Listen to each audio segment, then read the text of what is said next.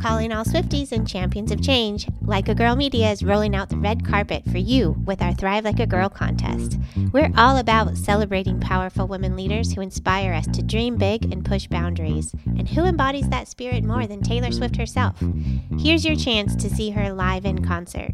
We're giving away two tickets to Taylor Swift's show in London on Saturday, June twenty-second. Imagine being part of the magic, all thanks to Like a Girl Media. Entering is easy. Subscribe, share, and show us which episodes inspired you the most. Visit our website or check our social media for all the details. Don't just dream it, be it. Thrive like a girl and make this summer unforgettable.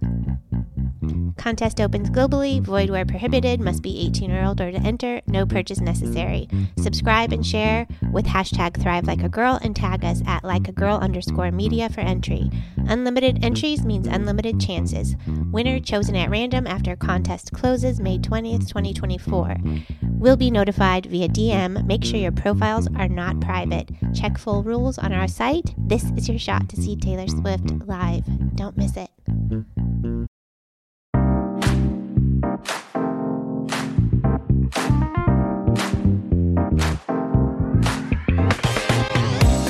Hey there, and welcome to the Hit Like a Girl podcast. My name is Joy Rios, and on this show, we talk about a few things. One, identifying women in positions of leadership, and specifically in the healthcare and health I T space, to show more folks how they can get there and the different paths that people take, and also how complicated healthcare is in general. I often talk about healthcare being a thirty thousand piece puzzle, and we all kind of hold a piece to it. And so I like to have guests who can identify identify their expertise and share their knowledge with our listeners. So today I want to welcome to the show Amy Moy.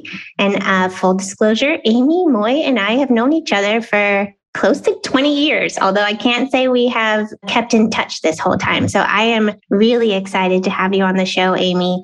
If you could please take a moment to introduce yourself and what it is you're doing in your career at the moment. Sure. Hi, Joy. It's so wonderful to see you and be reconnected. And I uh, so appreciate the opportunity to join you on the podcast.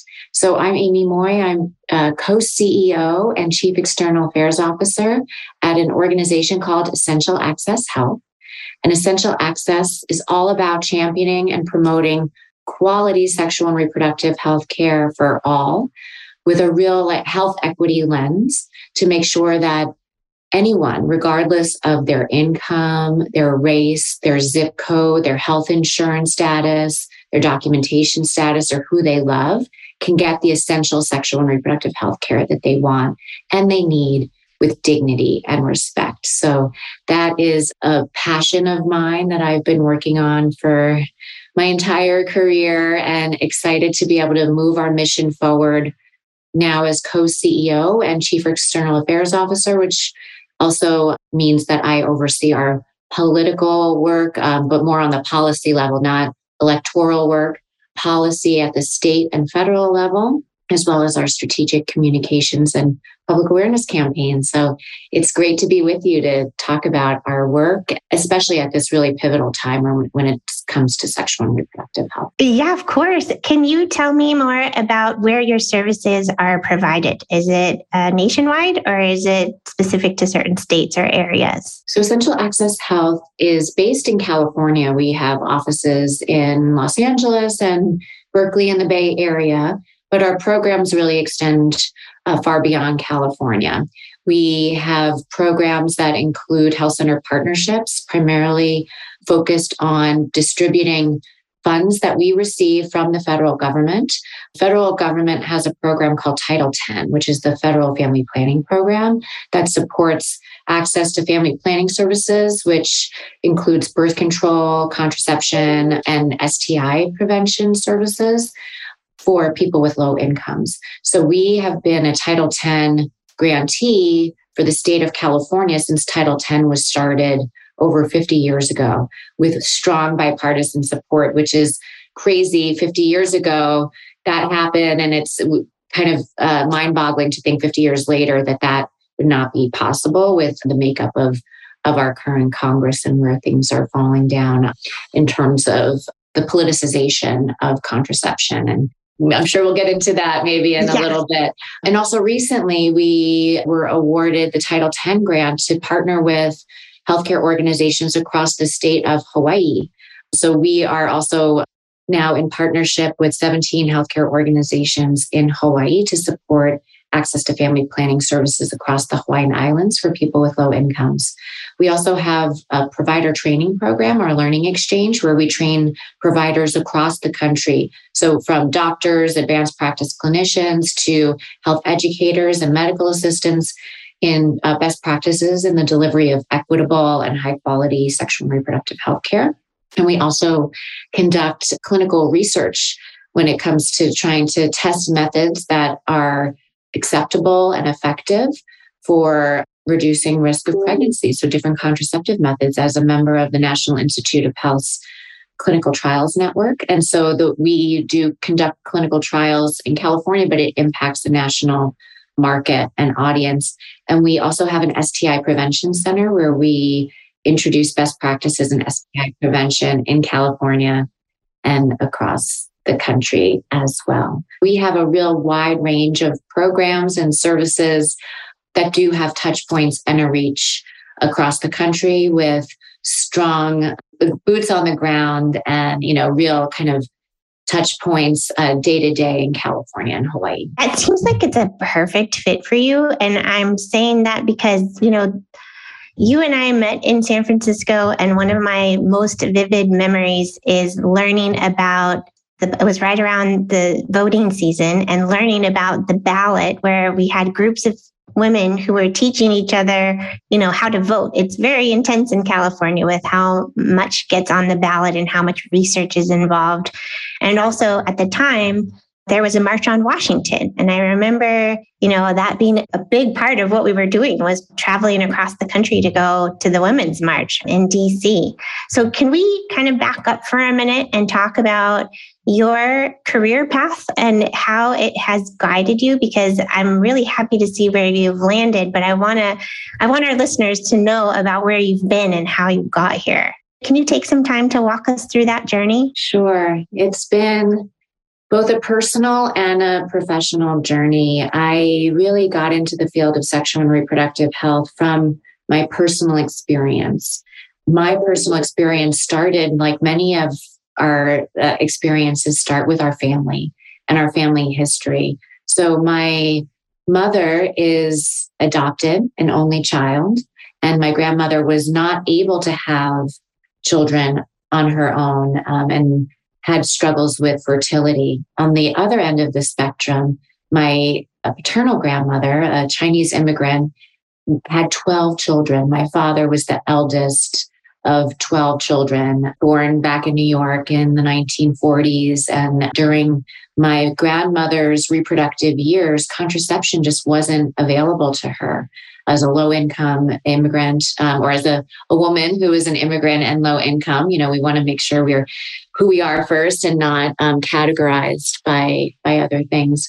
So really from that background, I saw from an early age how reproductive health access, or our reproductive health and reproductive choices, or even when they're not a choice, right? When you're not given a choice, how that really impacts our lives as humans and as women, and how that impacts our families. And then fast forward to Amy as an eighteen-year-old, first year in university, had an unintended pregnancy and wanted to, you know, felt the right decision for me was to continue my education, stay in school. I was not ready to become a parent, so I had an abortion. And at that time, I was at Ithaca College in upstate New York. And my mom, uh, I had a close, very fortunate to have a close relationship with my mom that I try to emulate with my now teenage daughter. And my mom came and held my hand, and I was able to access my abortion care with dignity and respect. It was affordable. And I vowed from then on that I was going to dedicate a good portion of my life. And it would be my dream to dedicate my career to helping to make sure that anyone who was in the same position as me would be able to make their own choice and that it would be a choice and, and that they could feel supported in that choice, whether it be through policies, whether it be through the care that they were given. So um, that really propelled me then into my professional career that has started, you know, then in college in the late nineties. And I had an internship at a, the Planned Parenthood in my college town, a year-long communications internship. I was a communications major, and I was also a women's studies minor. And then started to think, well, I don't really want a career in a space that at that time, particularly, you know, and for a, still to, you know, to a certain extent now, that would be judged based on appearance. And so I, with my kind of feminist awakening, as well as my budding activism and deep commitment to reproductive justice, thought, well, maybe I could have a career making good news, like letting people know about their rights, their access when it comes to reproductive health. And so I was very lucky that soon after I graduated from college, I was able to get a position at Planned Parenthood of New York City as a media relations associate, putting out press releases, increasing awareness about the different options that are available. Then emergency contraception was relatively new, as well as the campaign to have mifepristone, medication abortion uh, regimens approved by the F D A. So those are some of the things that were happening at that time. And, and then the Bush administration happened. George Bush was elected. We also had, then had a time where people were ringing uh, Planned Parenthood office phones off the hook. What can we do now? Because I think we had a time of complacency when it came to reproductive health. And as a young activist, I was starting to feel like I, in addition to increasing awareness, I wanted to take action and I wanted to support people taking action. So then I shifted roles and became a community organizer at Planned Parenthood of New York City. Uh, working with college students and community members to take action to support reproductive freedom and, and access. And then also got excited about, well, if I want to if have folks take action, and I wanted to take action, I realized where a lot of the influence lied was in government and in policy. So then I kind of transitioned to also being the, the lobbyist at Planned Parenthood of New York City with some wonderful mentors.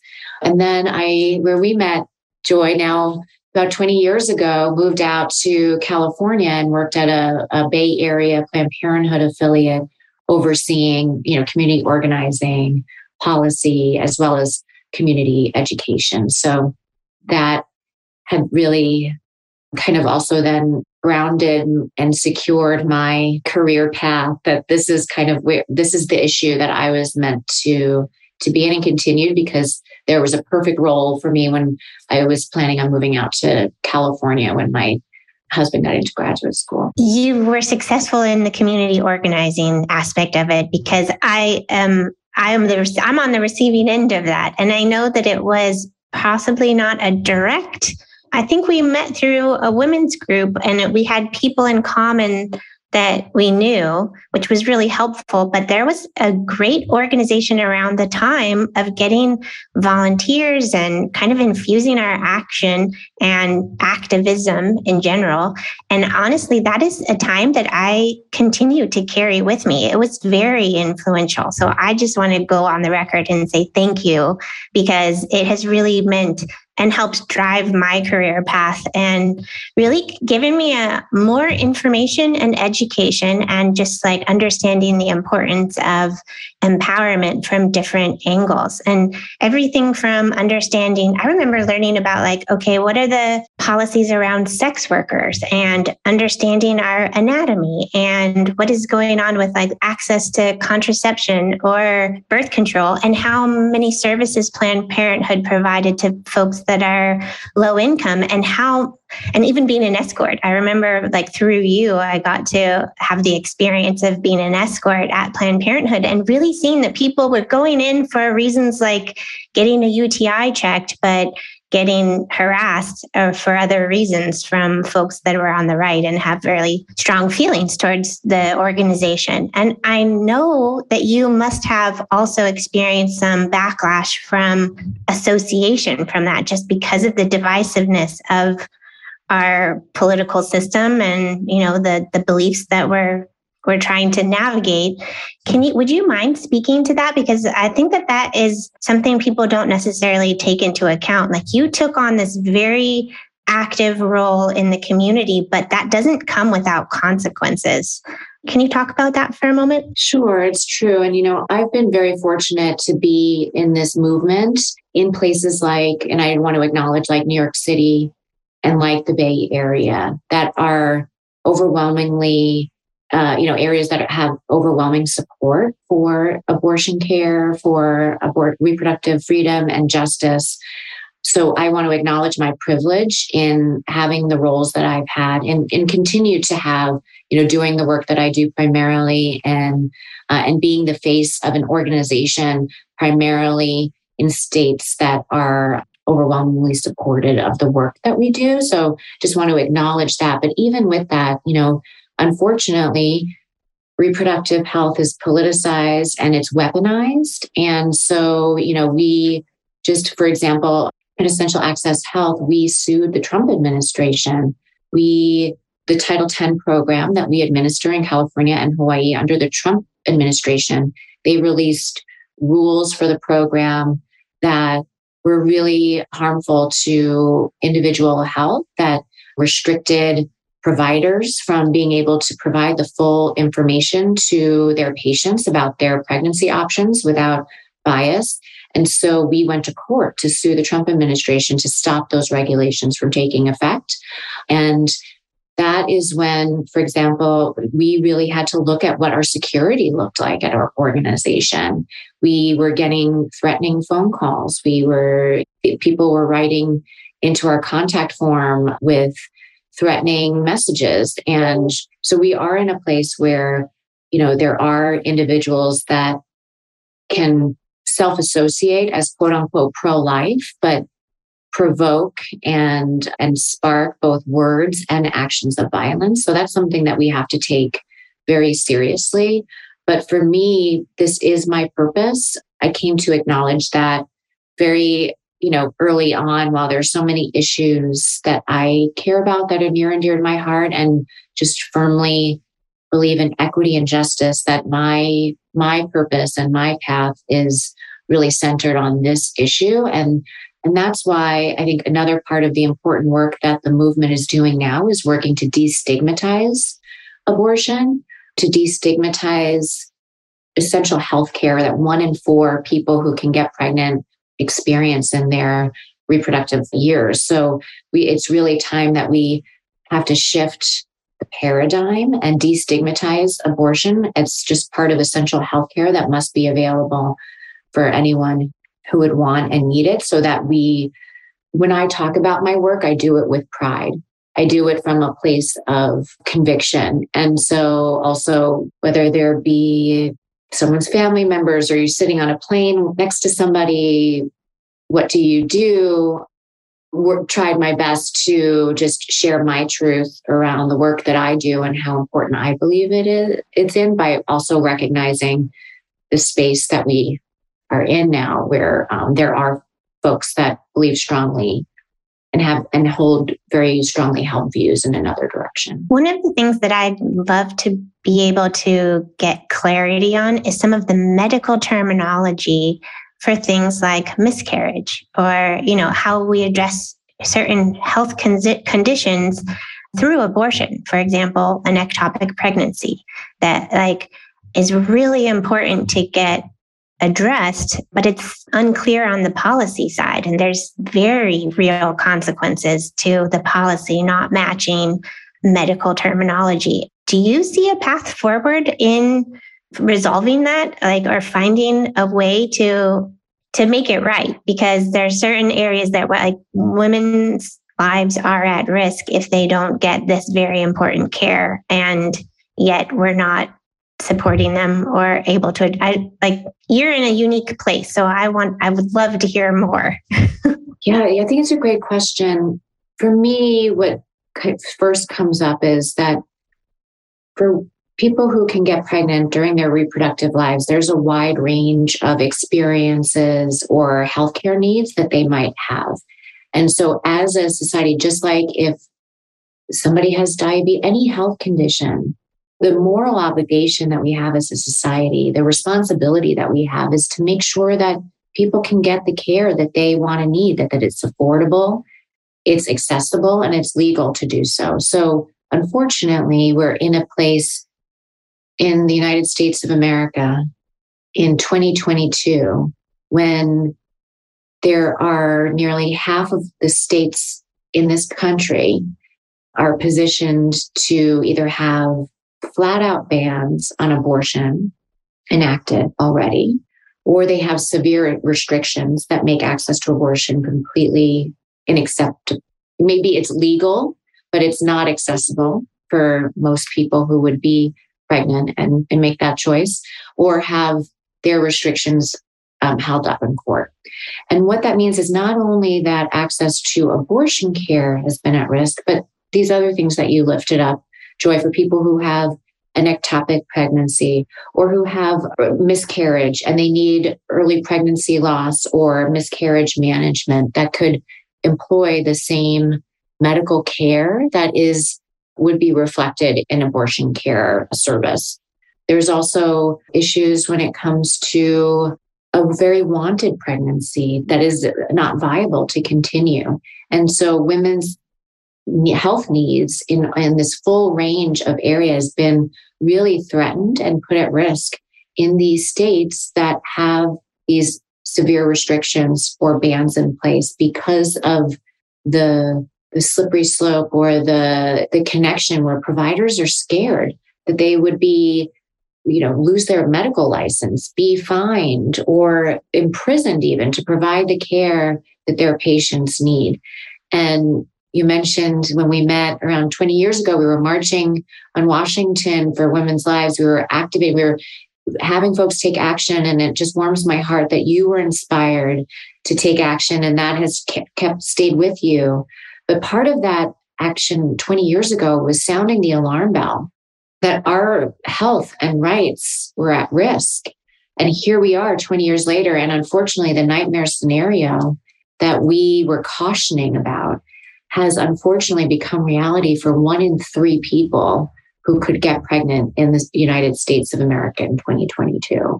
Um, it could impact twenty-one million people's ability to get the medical care that they need.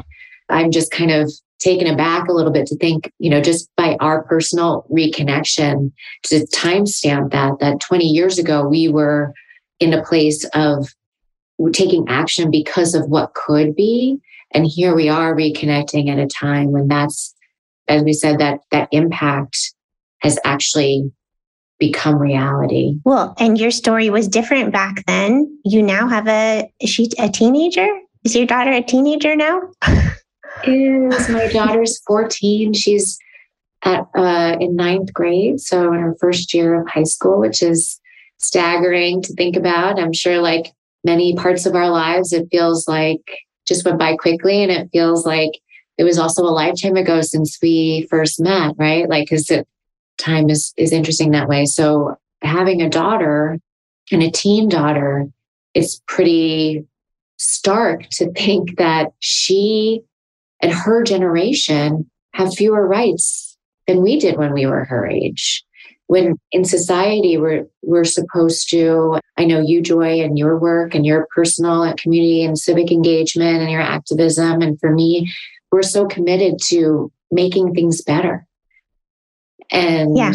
If you think about it and take a minute and, you know, and of course, the work that I do, I, I think about this often, that my daughter and this generation right now has fewer rights than we did. And, and you know, there's been progress in, in other areas when we think about shifts for L G B T Q plus youth and, you know, and adults in general. There has been progress.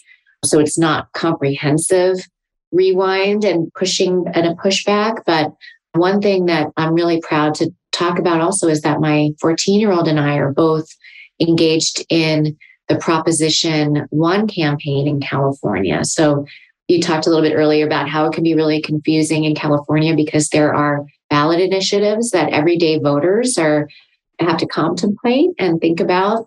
And in California, we have a simple but really critical proposition on the ballot now that, again, I'm proud to be able to work in my professional and volunteer capacity and getting my daughter and my daughter's friends engaged to um, get out the yes on Prop one. So Proposition one seeks to amend the California Constitution to have the right to abortion and birth control explicitly in the California Constitution. The state constitution has implicit right to privacy, but based on the recent Supreme Court decision that overturned Roe v. Wade, they did so by saying that there is no constitutional right to privacy.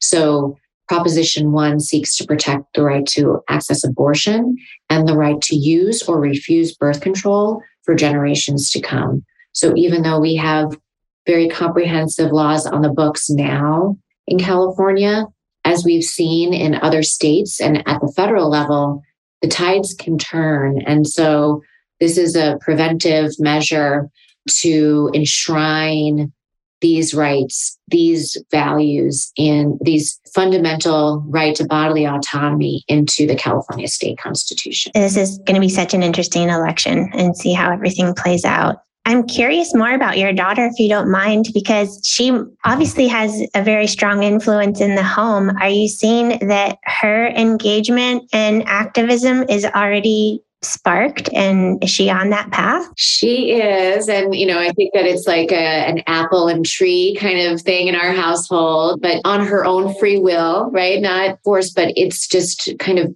conversations about equity and justice. And also a core value of taking action to support our community and to stand up for what we believe in has been part of our shared experience pretty much since Zoe was born. She came home from the hospital on election day in two thousand eight when President Obama was elected, when another proposition campaign I was working on at the time, Proposition seventy-three, or then was it four? We had three parental uh, initiatives in California in a row that sought to require parental notification for abortion care in California that were all defeated. But there was the final one, and that stri- that string of three ballot initiatives in that in that area um, was defeated that day as well. And since then, you know, she was with me when we volunteered for Hillary Clinton's election campaign in twenty sixteen, and then we marched when we were devastated when President Trump was elected. And so we volunteered. To, so it's really something that she actually self-identifies now as an activist for social justice. She's engaged in volunteer activities at school. She just applied to represent her school at a diversity, equity, and inclusion conference for high schoolers. So she's uh, also stated now, of course, as think back to when you were fourteen. I don't know if you know, you're still, if you're doing what you thought you would be doing at fourteen, but she wants to be a lawyer that works for social justice and human rights. So I'm so proud of the person she is and the and the young woman she's becoming. And I'm really in awe and inspired to be able to be with her as a witness on her journey. And yeah, and I learn a lot from her as well. You know, part of my role also is uh, is media, and, you know, we have youth programming. And so also seeing her and how she engages with, with media and the language that she uses also helps inform our work as well. That's great. So I think I know the answer, but what is giving you hope right now? Well, if kind of what your nice uh, softball was, you know, the, this generation of young people gives me a lot of hope. I think that they're informed, mobilized, and connected more than ever before. And I think that there is a feeling of, of responsibility for protecting, you know, rights moving forward, as well as, you know, environmental justice and work. But I think that also what gives me hope is that at least in California, and we do work in Hawaii as well, we can still be the helpers. We can still do everything possible to help make sure that folks know that they have a safe haven, that they have a safe place to go if they can get there to get the care that they want and need. And I also have to have hope that the future is, is brighter, that at the end of the day, that the arc does bend toward justice and might not be a linear path, but it's a path that we will continue to be on. So, you know, and I don't think, I think that we're at a moment in time, and the reality of the abortion bans and restrictions is not going to be our future. I have, have hope I voters in Ireland, in Argentina. You know, there there's a wave of, it's interesting. And in, in, I think in the United States, we have over the past decades thought to think of ourselves and, and our country as the hallmarks or the standard bearer, bearers mm-hmm. of inspiration of what's possible with a democracy, to be able to expand rights. And now we're actually looking for hope and energy in other countries to say, well, you can still make change. So we're going to keep moving forward. Um, we're going to keep organizing, and we're going to keep collaborating with folks. I think the other thing that I want to note that gives me hope is something that came out of a negative or something that has been devastating in our country for decades, which is racism. So, you know, I think that in the United States, we've had a national reckoning of and had to name and call out collectively in ways that have, have been more urgent and stronger and more organized than ever before, to call out the racism in this country and the, the structural racism, the systemic racism that has led to inequities, whether it be economic inequities, inequities in opportunity, as well as inequities in healthcare. And so COVID, of course, has really shined light on the inequities in our healthcare system, for example, that, and now I think they've always been known, but now they can't be ignored anymore. And there's an urgency and I think a shift that's happening around naming and addressing health inequities that is not been the case before. And I think that sometimes you have to make opportunity out of crisis. And I think people are engaged more than ever before on this issue, and, and recognize that we can't go too far to take away people's rights, that there has to be a balance back. So those are great answers. And I, I listen to myself sometimes thinking as I talk about where I live now. It's I live in Mexico, for those who don't know. And one of the reasons why I feel it's so, well, serendipitous that I'm here is because there are so many problems that need to be solved, and kind of reframing it as an opportunity or a challenge that, like, okay, I see some uh, an area that something can be improved, and that ends up driving me and motivating me to action. I'm like, okay, well, there's work to be done. Like, no rest for the for the weary. And I feel like that is something that drives you to, yeah. Well, Amy, I want to thank you so much personally and professionally just for being such an amazing, inspiring woman in healthcare and our industry in general. Just even outside of the industry, you're just a great human being. If people want to follow you or work with you or somehow connect with you, where would you point them? Folks are interested in learning about the work that we do at Essential Access. They could go to essential access dot org and follow us on Twitter and Instagram. And then also, if if your listeners are in California, I would say that at this moment in time to go to uh, yes on prop one c a dot org and um, learn more about Proposition one, as in California, we have an opportunity to uh, knock this one out of the park if folks know that choice is on the ballot here in California, to to inspire them to open up their ballot and send it in or drop it off. So thanks for, for that. And, and Joy, thank you for, to you. You're an inspiration. Thank you for lifting up voices and stories. And uh, particularly, you know, we, as you said, met as part of a women's group, and Thank you for lifting up women's voices, whoever identifies as, as a woman. So thank you. I think I'm going to dig up some of those old photos and post them with your with your release. I would love to see them. Yeah, I've got a few. Well, it has been such a pleasure to reconnect with you. Thank you for taking the time, and we'll see you soon, I hope. I hope that it does, another twenty years don't go by before we talk again. Okay, well, it's been a pleasure, Joy. Thanks for having me. Thanks for listening. You can learn more about us or this guest by going to our website or visiting us on any of the socials with the handle Hit Like a Girl Pod. Thanks again. See you soon. Again, thank you so much for listening to the Hit Like a Girl podcast. I am truly grateful for you, and I'm wondering if you could do me a quick favor. Would you be willing to follow or subscribe to this podcast, or maybe leave us a rating or review? Or if you're feeling extra generous, would you share this episode on your Instagram stories or with a friend? All those things help us podcasters out so much. I'm the show's host, Joy Rios, and I'll see you next time.